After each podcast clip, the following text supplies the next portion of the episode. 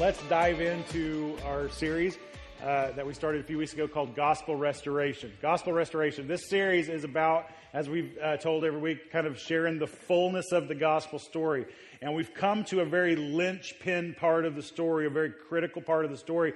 It's, a, it's probably the part of the story that you've never heard included into the good news, into the gospel message.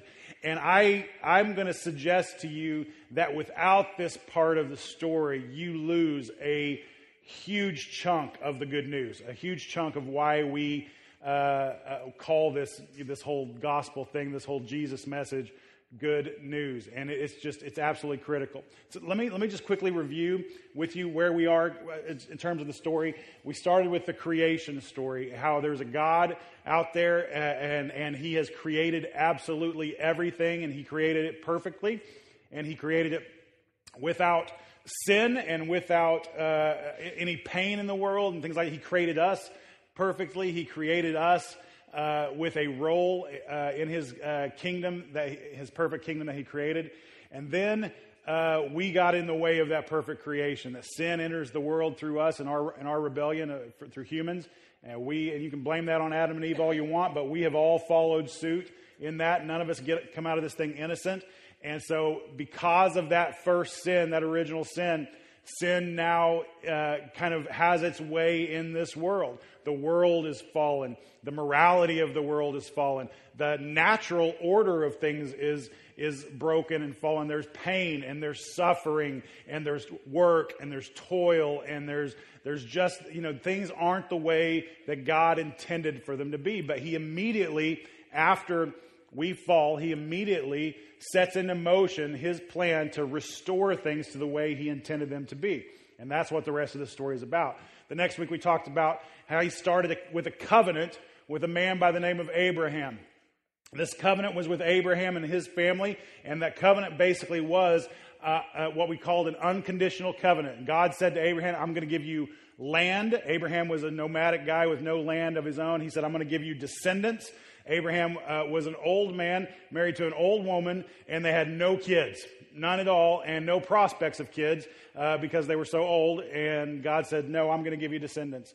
And uh, in fact, you'll be able to number, look up at the stars, that your descendants will number like the stars.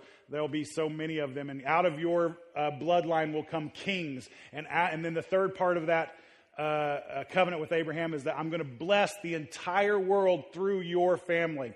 And this is the reference, one of the first references in, the scripture that we get to Jesus Christ, that Jesus Christ would eventually come out of Abraham's bloodline and change and turn everything on its head, change everything, become exactly what we needed. And we're going to get to that part of the story very soon. So it starts with this covenant with Abraham. Then we fast forward a few hundred years to uh, the story of Moses and the children of Israel. The, the, the, nation of Israel was basically Abraham's family gone wild. Okay, so Abraham had a, had a kid, and uh, and they went on and had kids, and they went on and had kids until several hundred years later. That's where the, the nation of Israel was Abraham's family.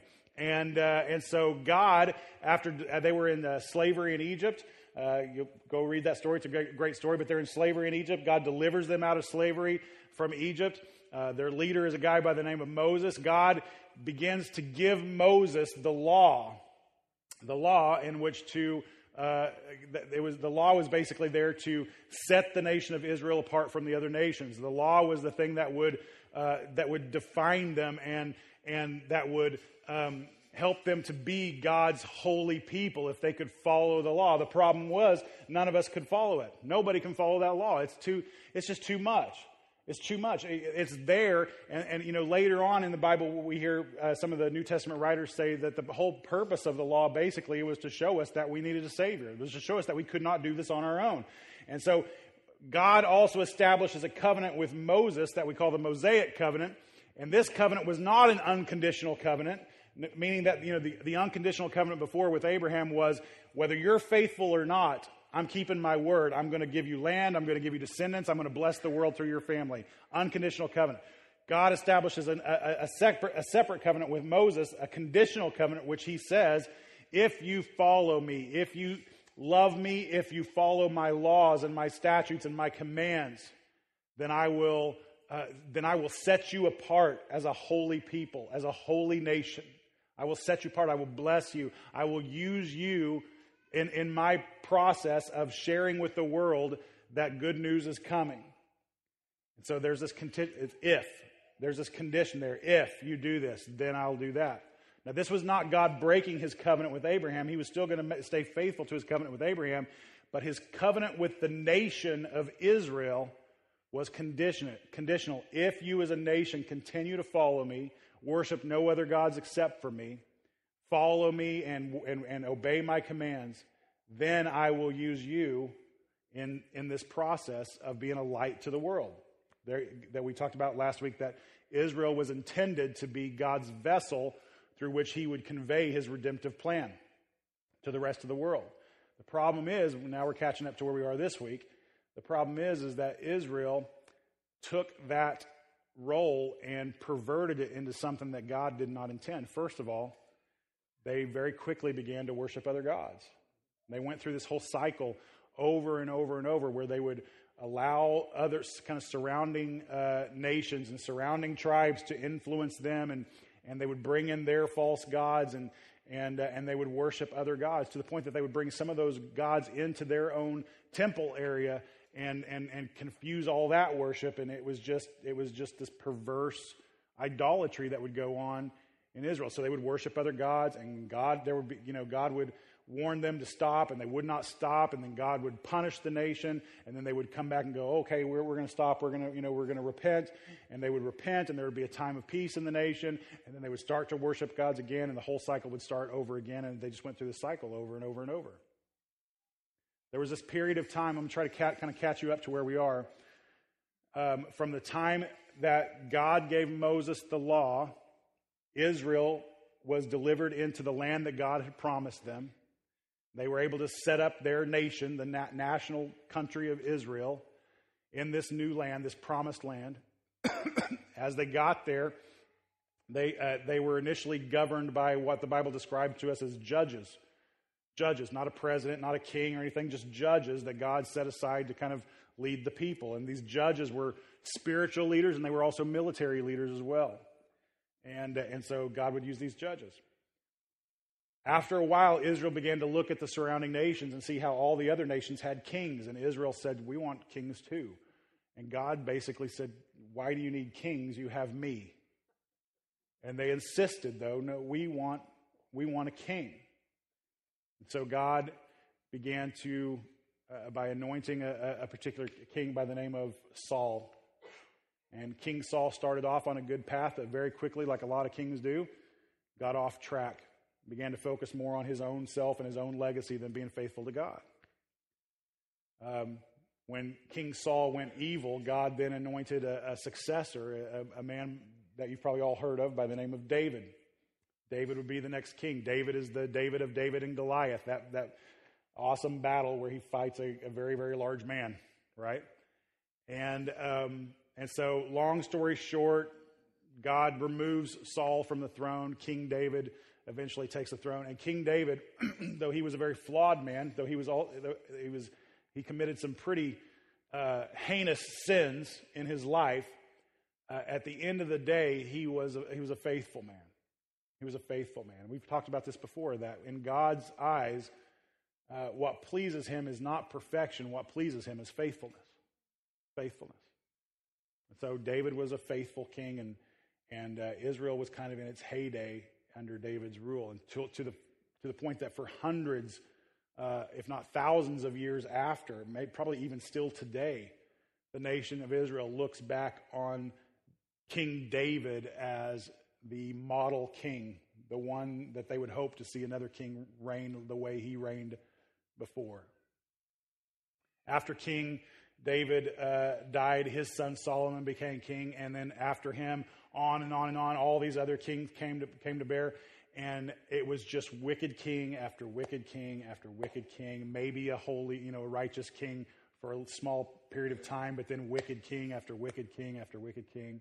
Kings that would not lead the nation the way God wanted them to lead the nation. Kings that would allow idolatry. Now, when I talk about idolatry, oh man, I meant to put this picture up there.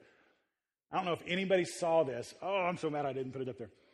Um, just this week, there was a story that came out. I saw it on CNN where a, a little nine year old boy in Israel was out with his friends around a um, kind of historic site and uh, stumbled across what initially looked like an interesting looking rock. And when he brushed it off, it was actually a um, 3,400 year old image of a, a, female goddess, about, about this big, about this big. I, I wanted to show that to you because I, I think it's really important that when we talk about that, there was some worship of other gods going on in the nation of Israel. It was not just a little bit here and a little bit there. It was, it, it was so widespread that 3,400 years later, we're still finding the evidence of it. There were, if you read through the scripture, there were these, uh, these things called Asherah poles that were all over the nation. All, almost every home had them, every farm had them, these Asherah poles. And they were kind of a, this way of worshiping this uh, fertility god. And these Asherah poles were, were basically phallic symbols, just disgusting, horrible phallic symbols all over the, the countryside.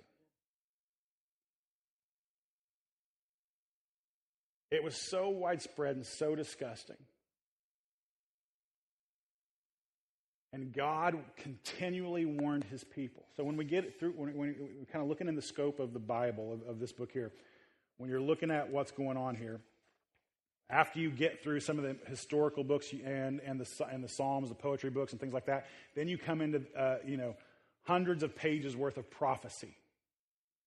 And basically, what would happen is God would continually raise up these prophets, guys like Isaiah and Jeremiah and Hosea and Nahum and Daniel and others, on and on and on, all these prophets that we have in the Old Testament.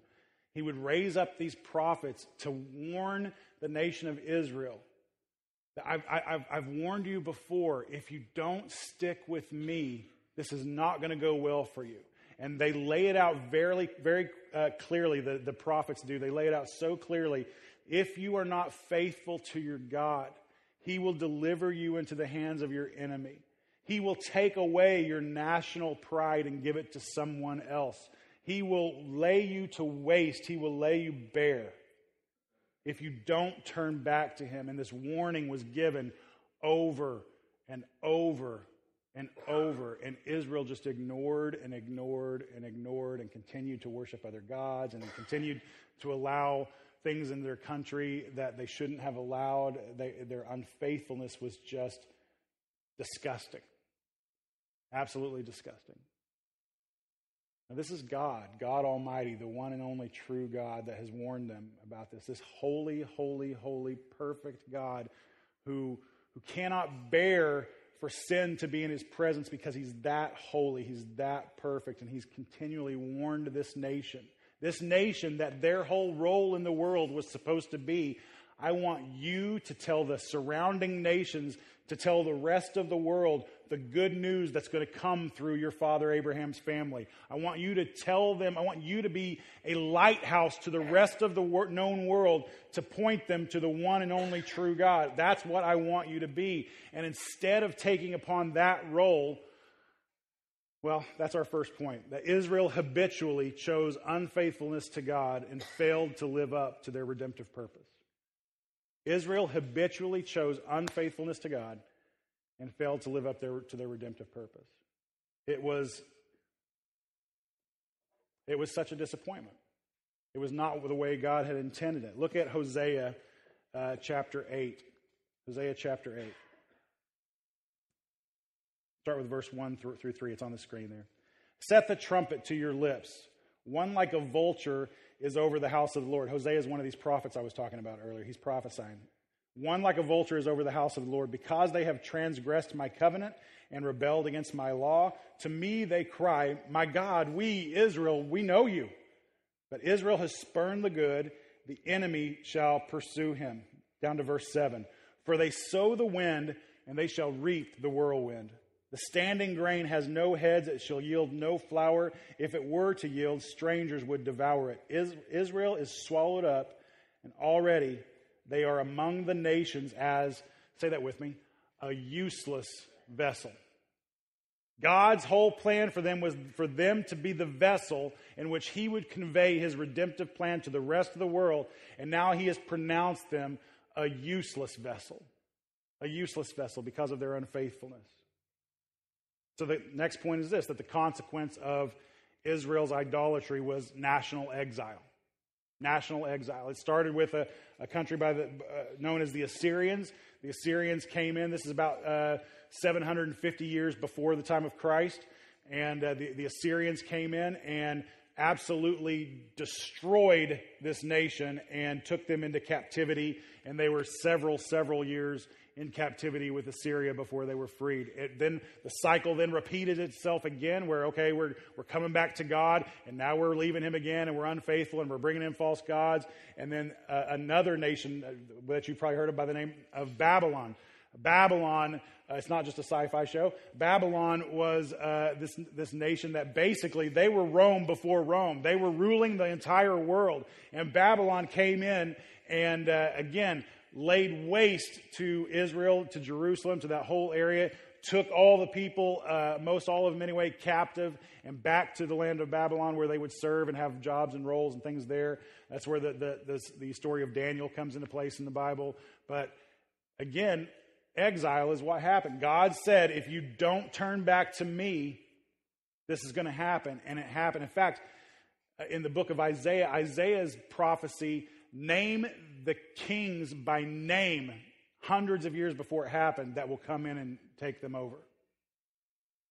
God was very clearly laid out what would happen. And so this exile starts. And for so basically, again, they're in Babylon for in exile for a lot of years too. Not able to worship at their temple, not able to worship freely their, their God, that sort of thing, uh, to where generations are born in uh, Babylon uh, and, and the, the faith is almost but completely lost. It's only carried on by a few families that continue to pass it on to their kids. And, and, uh, and so this whole, this whole thing happens.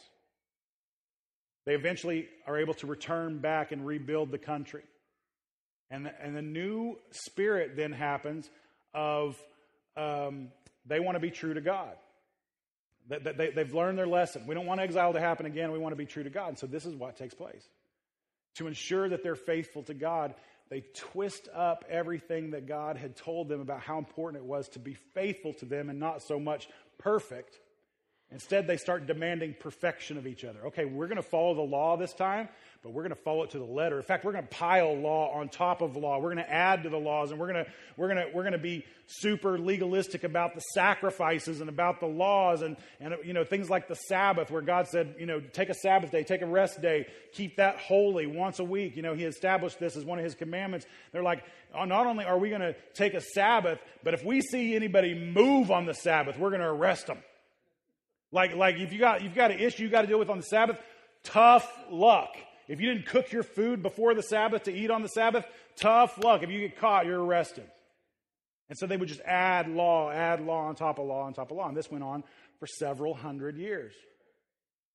I want you to, to, to it, the best that you can, take your mind to this place where, where they were.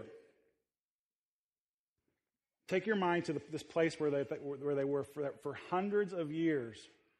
They had basically just been kind of lost as a nation. Hundreds upon hundreds of years. And then, even after the exile ends,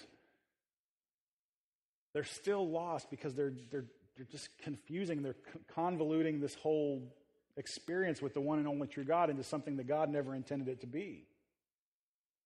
It's a desperate, dark, dark time in Israel's history. And this doesn't go on for, like, like here's the deal. We got an election coming up, right?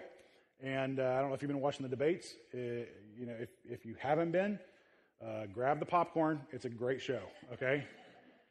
Um, and so, like, if I don't, you know, in my view of the upcoming elections, it does not matter really who you're rooting for.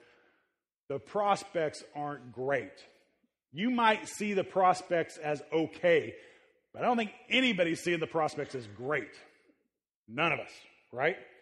And so, so you might, let, us just say your, your guy or your lady does not get elected to be president, and you're left with the person that you might consider a horrible, dishonest buffoon, whoever that might be.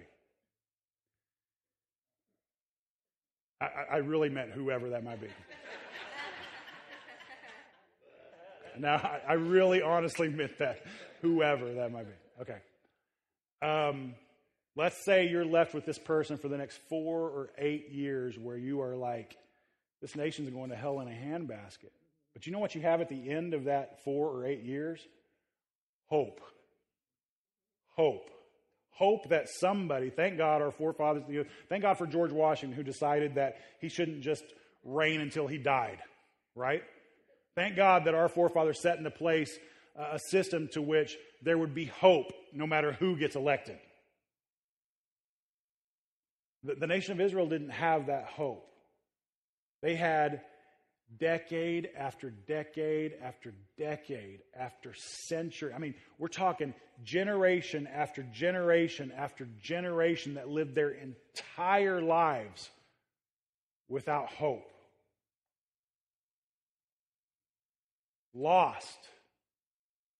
Having no sense of national pride anymore. In fact, having a great sense of national shame just generation after generation, century after century.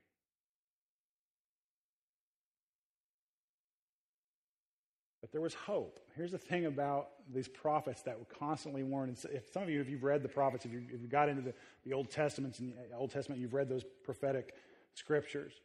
I've had conversations with some of you who have gone through and going, man, I can't stand reading those prophets. It's just so dark and gloomy and negative, and God's just going to destroy everything and all, you know, all this kind of stuff. But the thing about the prophets is, is that every one of them also weave in hope in their message. You got to look a little bit hard for it, but it's there. There's hope there. And, and it came in the form of this. Put that next point up. That God's plan for restoration and Israel's hope for a future was the Messiah. God's plan for restoration, restoring the, his people, and, and, and giving Israel a hope for a future was through this person that was going to come that the prophets foretold that they referred to as the Messiah. And all throughout Scripture, there are these clues that the Messiah will come and he will set everything right. Everything has been laid to waste, everything is in a horrible place, but the Messiah is coming. He will set everything right. Isaiah chapter 61 and verse 1 says this. This was kind of one of the uh, Isaiah's prophecies about the Messiah, something that he would one day do or say. The Spirit of the Lord God is upon me because the Lord has anointed me to bring good news to the poor. He has sent me to bind up the brokenhearted, to proclaim liberty to the captives, and the opening of the prison to those who are bound.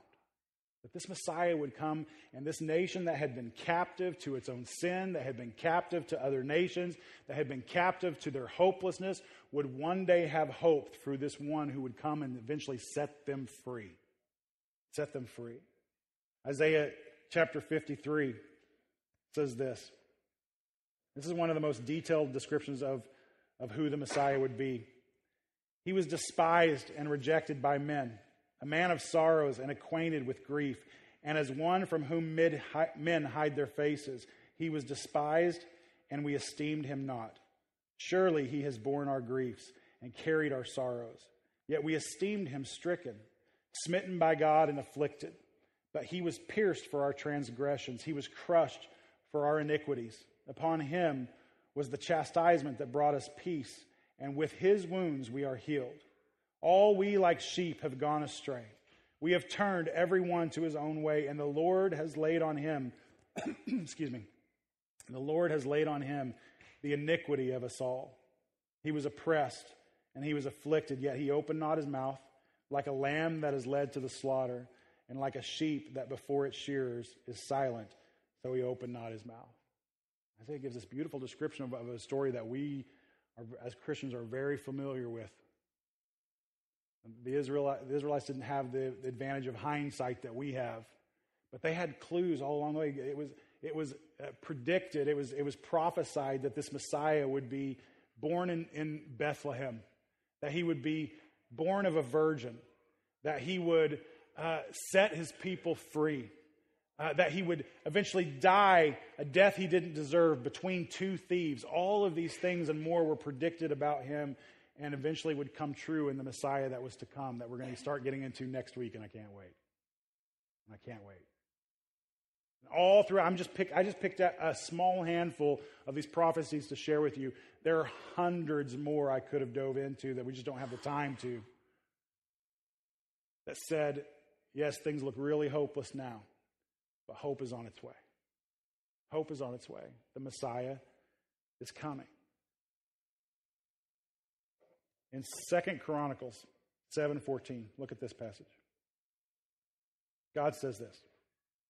If my people who are called by not my name, excuse me, if my people who are called by my name humble themselves and pray and seek my face and turn from their wicked ways, then I will hear from heaven and will forgive their sin and heal their land. All along the way, God is, I mean, he, he wants to hold them accountable for their actions, but He also wants to give them hope. And the hope comes in one of the most powerful words in the entire Bible, and it's one of the shortest words in the entire Bible. It's this little bitty word, if. If. And I want to challenge you to begin to, to learn to see the hope in if. That God said, Yes, I'm going to lay this place waste if you don't, if you don't turn back to me. If you'll turn to me, I will lift you up. If you'll follow me, I'll make you great. If if, constantly if.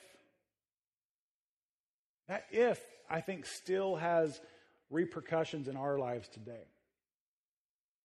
Now, we live, whereas they were living under the law, we live under grace. We live under the good news of Jesus Christ that we're going to get into in the coming weeks. So it's a little bit different, but God's message of if still kind of reverberates through our hearts even today. If you'll turn to me, I'll take care of everything. If you'll follow me, I will use you in ways you never dreamt you could be used. If you will love me, well, I'm going to love you whether you do it or not. But if you love me, you're going to experience a communion with me that you never thought possible. If. Some of you guys are, are, are right now, you come into this room and you're balancing on that word if. You're, you're trying to hold it together and you're trying to, you know, can I do this? Can I not do this? God is saying, if, if, if, turn to me, turn to me, turn to me. And you're, and you're questioning whether or not you can do that. You're questioning it. I want to challenge you, as we've challenged you for the last couple of weeks. You can't do perfect, but you can do faithful. You can't do perfect, but you can do faithful. So continue this process of trying to be faithful to God, to putting your faith in Him and in His Son.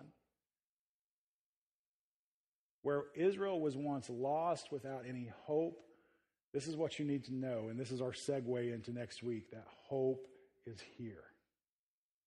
Hope is here. Would you just bow your heads for just a second?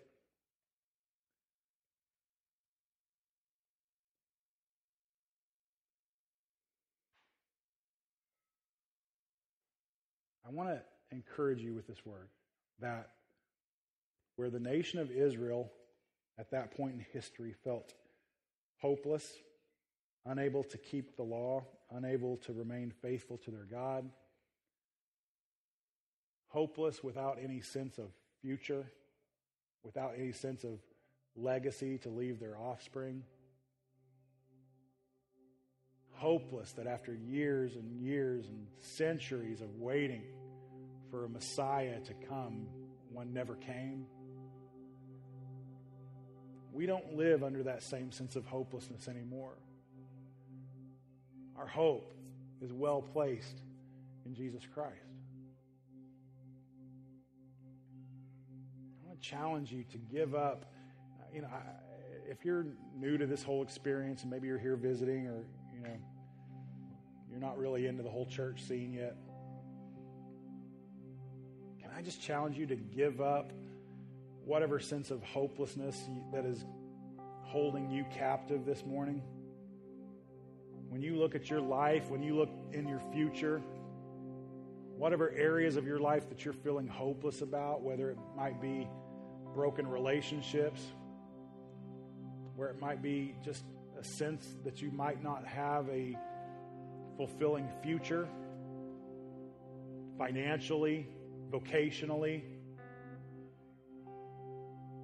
where, whether your hopelessness stems from a, a place of, of, of a lack of self worth, you, you can't view yourself the way God views you, which is perfect and beautiful because He sees you through Jesus Christ.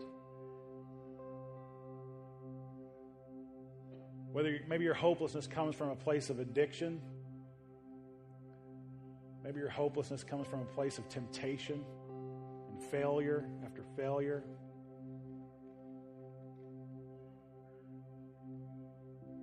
What you need to know is this the Messiah that the whole world needed has come. We're on the other side of that story.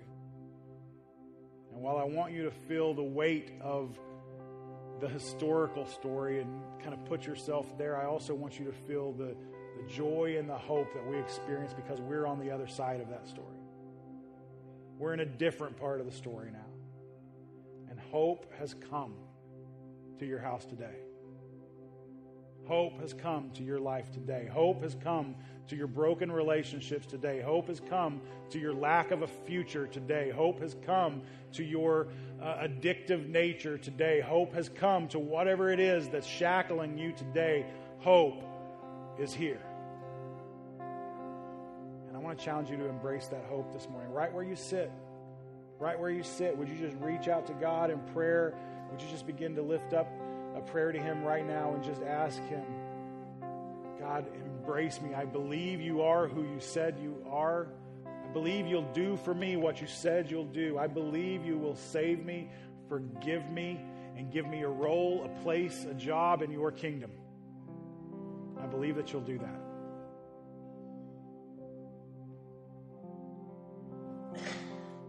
Let's pray. Father God, we love you so much and we thank you for your word.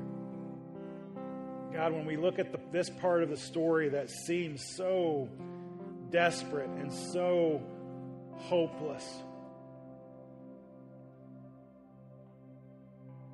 we praise your name for Jesus Christ.